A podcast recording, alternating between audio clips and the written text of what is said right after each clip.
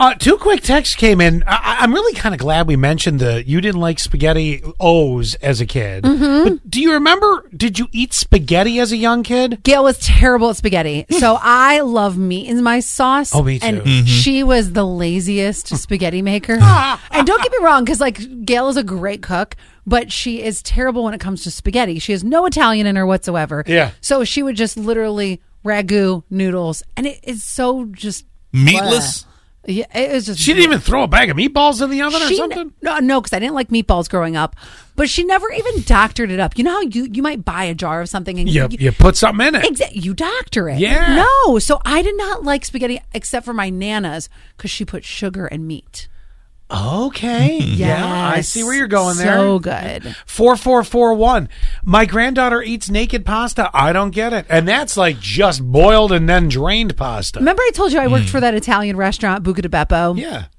People It was would a bring. great say. restaurant. That's I've, fun to I've been say. before you. Oh, Oh, yeah. So people would bring their kids in all the time, and that was always their request. It is so weird to me, too. Okay. Apparently, I think the spaghetti thing is actually a thing because then I got from 4753. When my kids were younger, they wouldn't eat spaghetti either.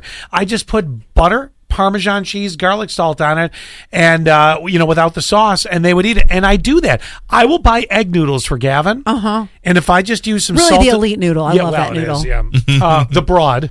Uh huh. I figure they're the lady noodle. That's the, the egg noodle. Stupid joke. But um, at any rate, I put uh, just salted butter on it for him. He eats them. Like, he'll eat an entire bowl of them. I'm like, really? Isn't that so boring?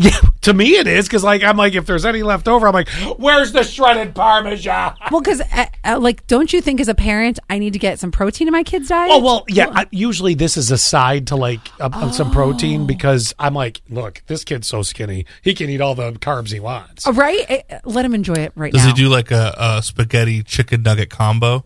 Uh, no, chicken parm? No, no, yeah, the poor man's chicken parm. No, I could not get him to eat the nugget if I put sauce on it or cheese. Really? I swear to God. Speaking of chicken, a restaurant in Alabama is selling a 24 carat chicken wing. Oh. The menu it says it's 19.99. So the Gold Wings combo deal, 12 wings, fries, and a drink, is 90 $99. Where's the gold?